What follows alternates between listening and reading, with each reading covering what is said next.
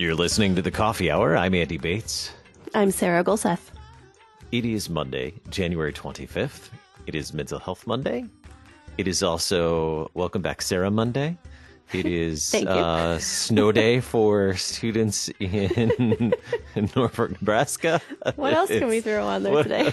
It's uh, it, well, it's also National Lutheran Schools Week. Yes, uh, is. Which I am pretty excited about. Uh, we have some great stories to share throughout the week for National Lutheran Schools Week. Um, it is Mental Health Monday, and we'll get to that here in just a moment. Thanks to Concordia University, Wisconsin for your support of the coffee hour. Find out more about Concordia University, Wisconsin at cuw.edu. Live uncommon. Well, it is time for Mental Health Monday with Deaconess Heidi Goehmann. Good morning, Heidi. Good morning. It's a pleasure to be with you all on this snowy Nebraska morning. How are things in the Goehmann household today? It's good. It's good. It's a little chaotic, so you might hear some background noise, but that's okay. It's it's a good day when I get to do my work and spend time with my kids, so that's very exciting for me. So. We we call those background noises authenticity in in our work. Mm, I'm good at that. That's like my that's my specialty. Today we're going to talk about relationships. So I'm really I this is of course uh, the title of my podcast is life in relationship. Relationship and genuine relationship authentic relationship if you will is something that I firmly believe in and I really believe is the secret sauce is what I like to call it of the church on earth um, that people are really hungry for. Um, and it's one of the ways that people will both uh, learn about, get to know Jesus, but then also be able to be comforted and cared for um, in Jesus's arms by the people all around them in the Church of Christ. And so today I wanted to talk about two parts. How do we begin relationships? And then how do we grow relationships? And this is part of our series, Always Growing, this month at HeidiGoehmann.com. We have a video on YouTube, on the Heidi Goehmann Writes YouTube channel or the Facebook page on relationships and growth with uh, Heather Rouge, our life advocate friend um, within the LCMS. And she has a lot of wisdom to share in this too. But today, you know, I just think it's really helpful. It is kind of confusing to know where to start for relationships. And a lot of us are hungry for friendships. We know from LCMS research that friendship in particular is one burden that the workers feel is harder because of ministry life but I found in my own therapy practice and life in a local community that friendships are hard for everybody. So, yeah, I think it'll be good to talk about beginning those things and growing those things. So let's dive in to that first part. How do we begin relationships? You know, there's a building block, if you will, of relationships. And this comes out of the research from the Gottman Institute, which is uh, through the University of Washington. And they talk about at length bids for connection, bids for connection. And there's a separate article about this on my website, too, if you want to know specifically more about bids for connection within different relationships. But bids for connection if you can mental image this is where we kind of throw out an offer to someone for relationship and they either return that offer or they drop it on the floor or they turn away from it yeah, it's it's kind of a painful Sounds and also awesome. I know it's terrifying, right? Like, did I just help everyone's social anxiety? You're welcome. Um, but the thing is, in order to keep ourselves safe, we kind of stay away from that mental image and understanding this building block of relationship. And so then we end up very confused in our communication, not quite sure how to make these connections. Once we understand them, we can, it's just like anything else. Once we have the truth, once we have a little bit of information coupled with God's grace in our lives and his purpose and meaning and value in our hearts for ourselves, we can move forward. You know, yes, it's terrifying if I don't have Jesus. It's terrifying because I'm waiting to see if someone will accept me or not.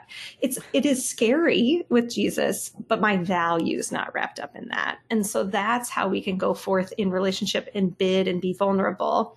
Um, but also, you know, always have boundaries. If someone's going to drop your bid on the floor constantly, that is not the person to build a friendship with. You know, you can have um, some yeses and nos in your life, if you will. And so bids can be verbal and nonverbal if we look at them closer bidding to a spouse might look like saying, Hey, I'd like to go out on a date on Saturday night. Bidding to a friend might be an, an invitation for coffee. Uh, but bidding can also be very, very low key. It might be a tap on the shoulder. Um, it might be a smile in the grocery store. So bids can be as tiny and as large as you want them to be. And the thing I'll say that's really interesting to me is some people who are bidding they do it in ways that other people find offensive. it's really wild. I I can think of uh you know someone in one of our other congregations that we have been in before and she constantly was telling me the typos on my website like oh mm-hmm. did you know that you had this typo here and I was like why why why but after a bit when I stood back and looked at it I realized she was just trying to create conversation like she didn't understand how to start. And so knowing that bids for connection are a thing help you to see the bid within the larger picture that may not be your favorite way or may not be connecting with you personally and then to reach out in respond to that bid, but in a way that transfers the conversation to something that you can manage that isn't, you know, like nails on a chalkboard for you. And so, uh, you know, we, we want to believe that relationships start without a bid, you know, and we never want to be the bidder. We want someone to come to us. We want someone to pick up the phone and call us. Actually, I never want someone to call us. We want someone to pick up the phone Mm-mm. and text us, right? Yes. Uh, we want someone to reach out to us and invite us in. And that is that is good. That's a good desire. But bids start relationships. So if you're hungry for relationships, I understand the pain and struggle of bidding and, and the concern and heartbreak that maybe you've had before. But this is the way that relationships begin. And so I really encourage the listener if you've struggled with friendships before, put yourself out there lightly. It doesn't have to be this huge invitation. It can just be conversation, you know. So bidding is something that we can receive, but I think that God also calls us to do the bidding. And that's the part for us that's a little bit harder. Um, so relationships exist only where vulnerability is present and vulnerability at its core takes courage. It is it is that act of being strong and courageous that we reflect on so often in scripture.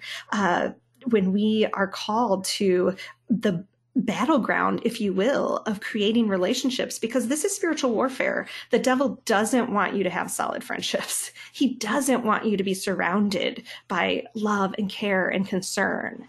And so understand that when we bid, especially when it's been a while or it's really hard for us, that this is the armor of God at work. Um, so bring it to him in prayer before you go do it. Come back and lean on him after you've put out that bid those are some ways to kind of cushion it, if you will, with his grace. So, you know, I think, Andy, and oh yeah, go ahead. Well, I was just saying, I think that that's a really good example of what we've tried to do with the coffee hour too. Mm-hmm. Is mm-hmm.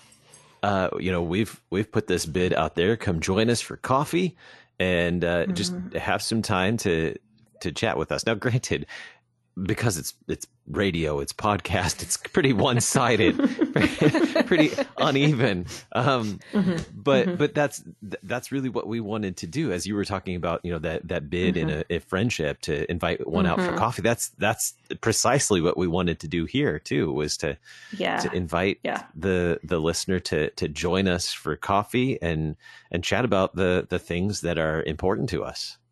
Yeah, I love that. And, you know, we would be fooling ourselves if we didn't recognize the vulnerability in that, especially yeah. when you're doing ministry or you are doing something that is, you know, has some meaning for people in it. Uh, there's vulnerability in offering that work out there and saying, hey, come join us, and whether people pick it up or not. Um, and so that's one reason ministry life um, or just life in the church and volunteer work and all that even is it feels vulnerable to put those bids out there to invite someone to a Bible study that you're leading or to invite someone in in any way within the body of Christ is going to feel a little bit more vulnerable at times, even than our other relationships. So that's a really good one. And also, let's talk about that one sidedness for a second is that mm-hmm. there are going to be relationships where that's really real. And it's okay. Recognizing it again is so vital. I think about this with elderly people in nursing homes especially. We don't stop visiting them because they have a hard time responding at times or because it's weird and awkward and things smell strange. Like we have to care for the people in our lives and recognize when they only have so much capability and not put their value in that. This is, you know, it was Life Sunday yesterday at our church, at least. This is part of life, um, and valuing life is valuing all people and what they can offer. And I would say that you'll see this a lot with people who have experienced trauma, especially. They can only give you so much. They're only so capable. So be aware that there are going to be relationships in your life that are calling you to offer maybe a little bit more. We are not about 50 50s here. That is not how relationships work. That doesn't mean it has to be like 95 5, you know, but at the same time, just being aware of where God is asking you and calling you to step in with His grace um, versus where you need boundaries and things like that. So, all right, mm-hmm. before we go to the next section, I wanted to ask you guys a question. What vulnerabilities do you see exist in creating and sustaining those relationships. So you can talk about it with relationship to the coffee hour, or you can talk about it in um, your life in the church or whatever. But what do you think is kind of getting in the way? What are those barriers that we feel come in?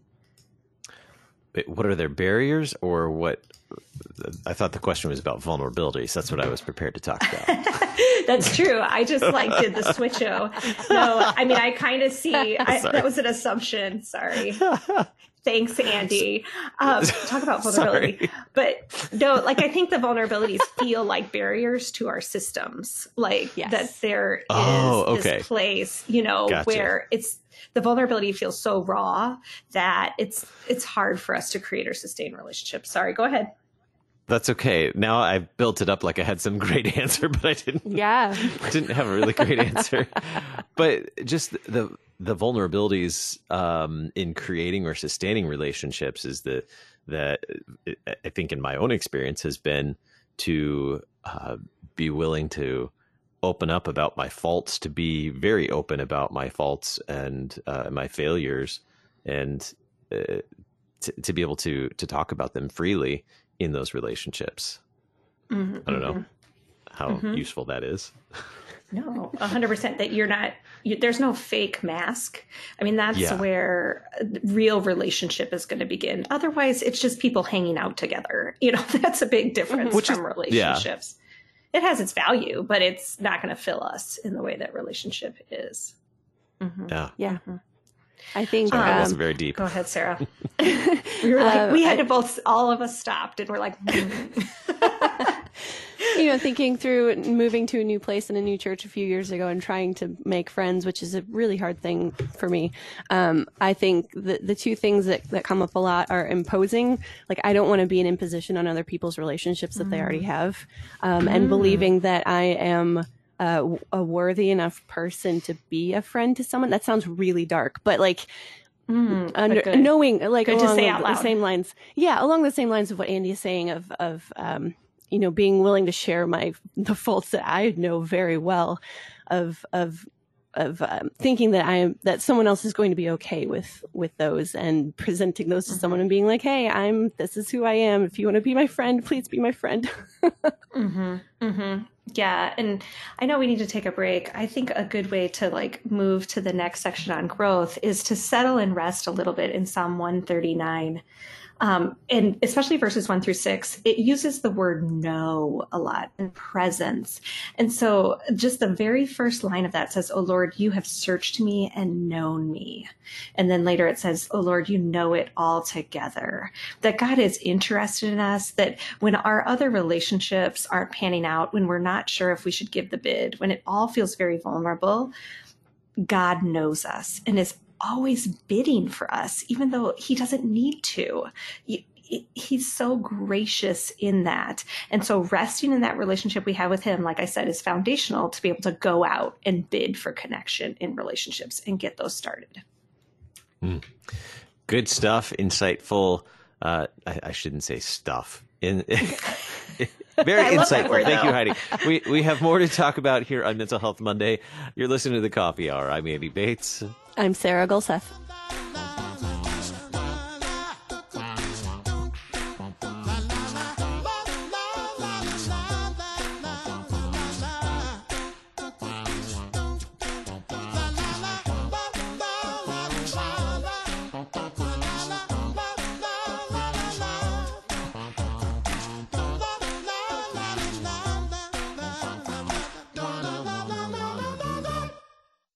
You're a miracle.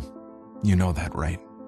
A living, breathing, one of a kind miracle. You were created to stand apart, to share your gifts in the service of others, to make an uncommon impact in a common world. And at Concordia University, it's our mission to help you do that, to live uncommon. To learn more about Concordia, go to cuw.edu. The Lutheran Church Missouri Synod, on behalf of Concordia Plan Services, Lutheran Housing Support Corporation, Concordia University System, Lutheran Church Extension Fund, the LCMS Foundation, and Corporate Synod, daily reaches out to our members and partners, working together to support our local, global, and international ministries, church workers, and LCMS initiatives at large to carry the mission forward and to serve each other in love. Opportunities to serve, lcms.org/careers. I'm World Lutheran News Digest host Kip Allen. Neither pandemic, weather, nor security concerns stop Lutherans from lending their voices to this year's March for Life. LCMS Life Ministry Director Deaconess Tiffany Manor and I discuss what happened Wednesday at 2:30 and Saturday at 9:30 on Worldwide KFUO, the messenger of good news.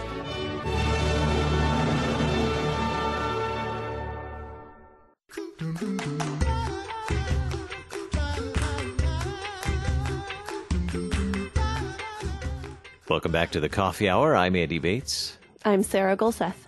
It is Mental Health Monday here on the Coffee Hour, talking with Deaconess Heidi Goehmann about relationships and how do relationships grow.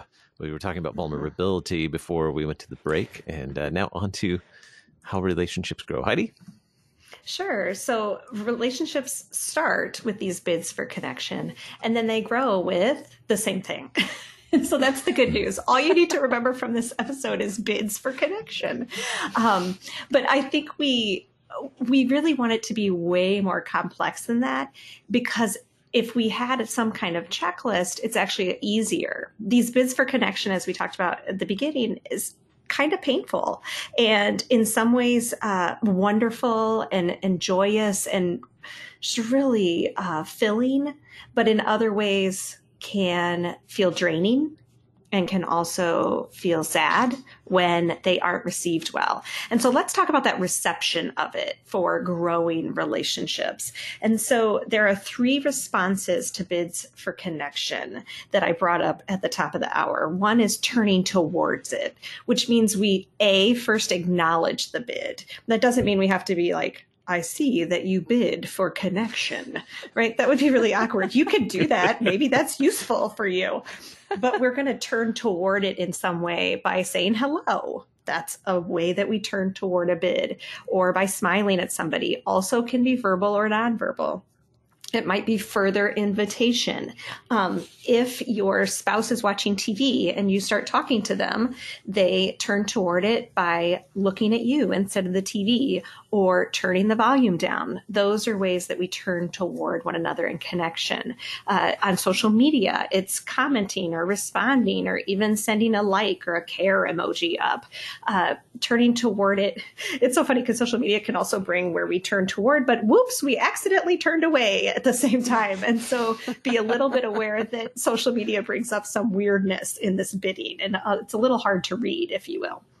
The second way that we respond is turning away, which is simply ignoring or missing the bid. So this is not an intentional thing. This is just where we we dropped it. We didn't know, um, or we ignore it sometimes on purpose, but it's it's not the malicious response, if you will. A relationship can take some turning away, you know. Uh, so even if you say no to someone, if someone invites you for coffee and you say, you know, I have so much on my plate this week, I can't do it, I'm so sorry.